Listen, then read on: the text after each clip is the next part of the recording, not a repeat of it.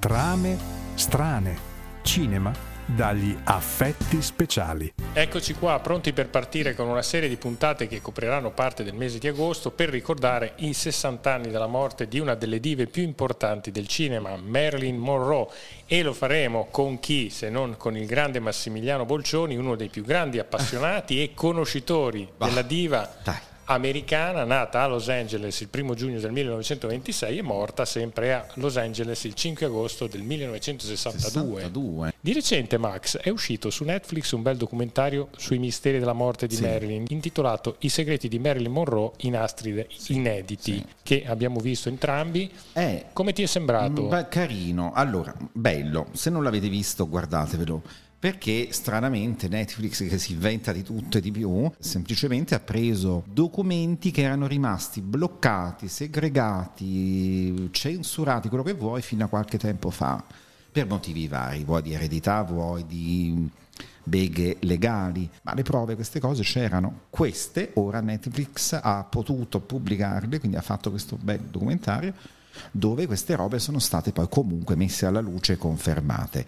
Noi amanti di Marilyn al cubo in realtà le sapevamo già quasi tutte, cioè non ho trovato quasi niente in quel documentario che non avessi già letto o saputo, ma era tutto ipotetico, invece nel documentario ti dicono adesso è diventata una cosa confermata, quindi è per questo che è interessante, perché veramente saltano fuori complottoni, situazioni. Sì, infatti il film eh, diciamo, ricostruisce le ultime settimane dell'attrice attraverso questi nastri, queste registrazioni inedite. Sì.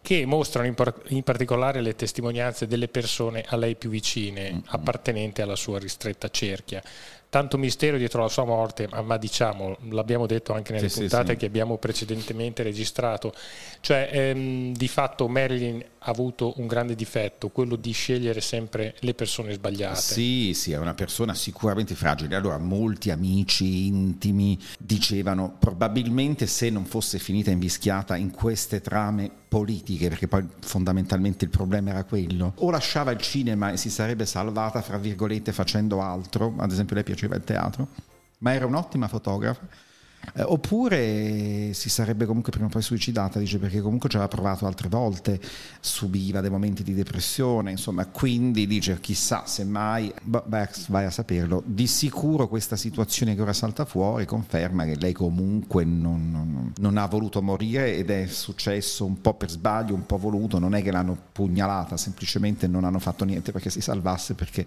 era in una situazione di scomodo per tanti, cioè era venuta a conoscenza, siccome la infilavano, comunque essendo famosa, come avevamo già detto, volevano avercela sempre ai tavoli perché faceva qua e là. Quindi questa gente la infilava per far bella figura, era l'attrice più famosa in quel momento. La Però, pupa del momento. Eh, capito? Cioè, lui io chiamo il mio socio mafioso che arriva da chissà dove e a tavola nel mio casino di, di, dell'albergo lussuoso c'è la Monroe, capirai ma anche se lei stava lì per solo per farsi vedere, comunque sentiva. Non parliamo poi dei Kennedy, era l'amante di entrambi, gli hanno detto probabilmente troppe cose.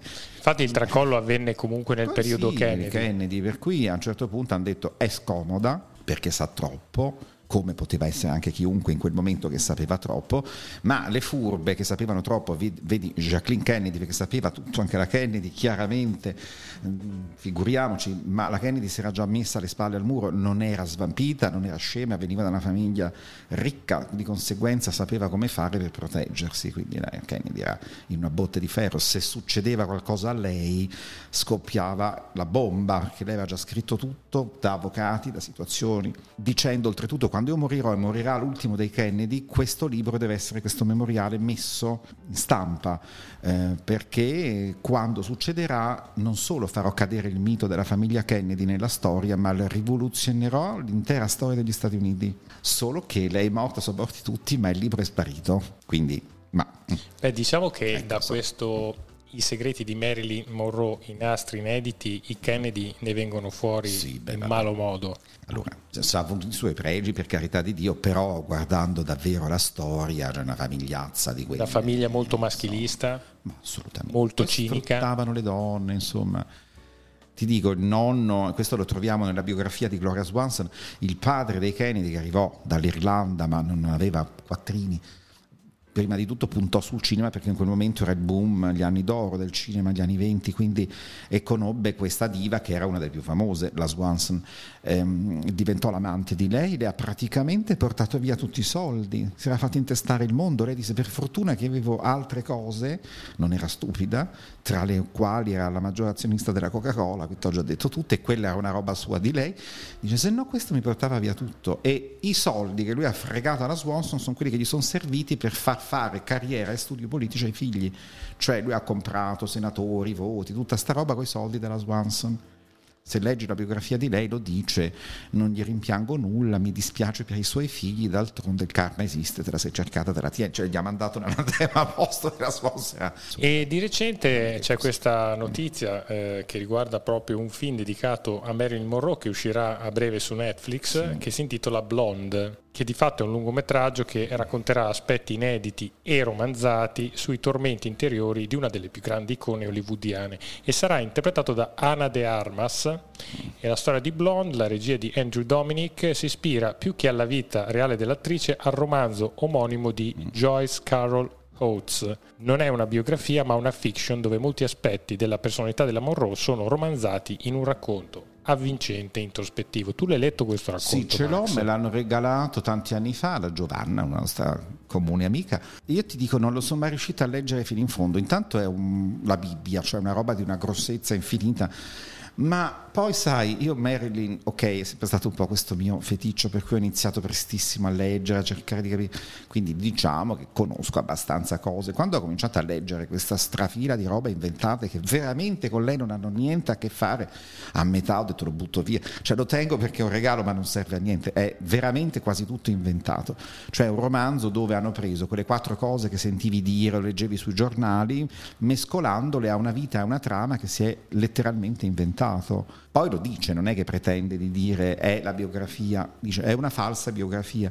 Però ragazzi, noi adesso abbiamo, come diciamo sempre, un pubblico di, di, gente nuova, di giovani, che magari Merlin sì la conosci come immagine, ma non sai più di tanto, che ti becchi questa cosa televisiva e molti penseranno che quella sia una vera biografia della Monroe. Sì, me lo, me lo dici che sono fiction, però poi la gente che non lo sa, eh, perché non sa appunto la storia vera, pensa che sia la storia vera e mi racconti. Sì, anche perché un giovane di oggi eh, effettivamente è cresciuto in una società dove sì. Marilyn di fatto è un dinosauro, è del, dinosauro passato, del passato, quindi non è che ha la voglia di approfondire dire, quindi no, no. Eh, divoro un po' quello che gli danno. È accattivante, sarà pieno di scene di nudo, robe così, figurati, tanto Sì, è anche vietato questo. tra l'altro. Ecco, ehm, ma non ci azzecca con lei, ve lo dico subito, quindi ditelo, se lo guardate non prendetelo per una biografia dell'amore, è tutto falso.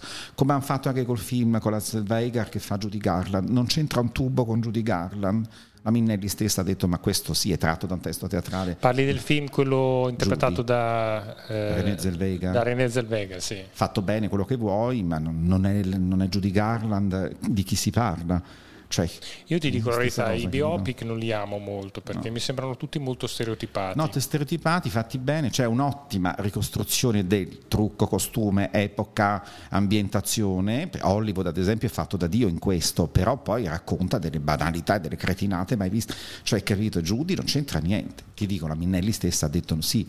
Io non l'ho neanche guardato perché non mi interessa, comunque so che è tratto da un testo teatrale di fiction, quindi non è mia madre quella, non pensate che quello è un ritratto vero di quello che fu mia madre.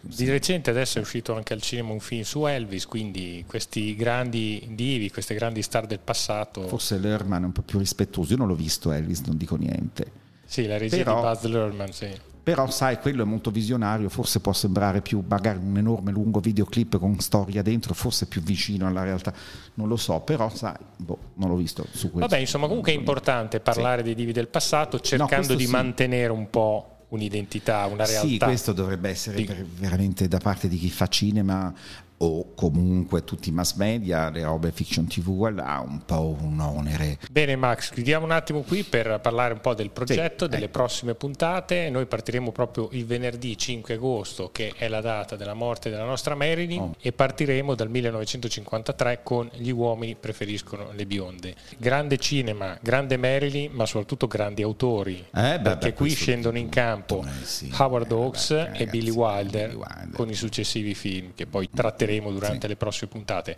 A presto, non abbandonateci. Yes. Se vi piace Marilyn, stay tuned, come dicono nella radio. Ah, Cioè, state connessi. sì. Al 5 usciamo con gli uomini preferisco le bionde. A presto, ciao Max. Ciao a tutti.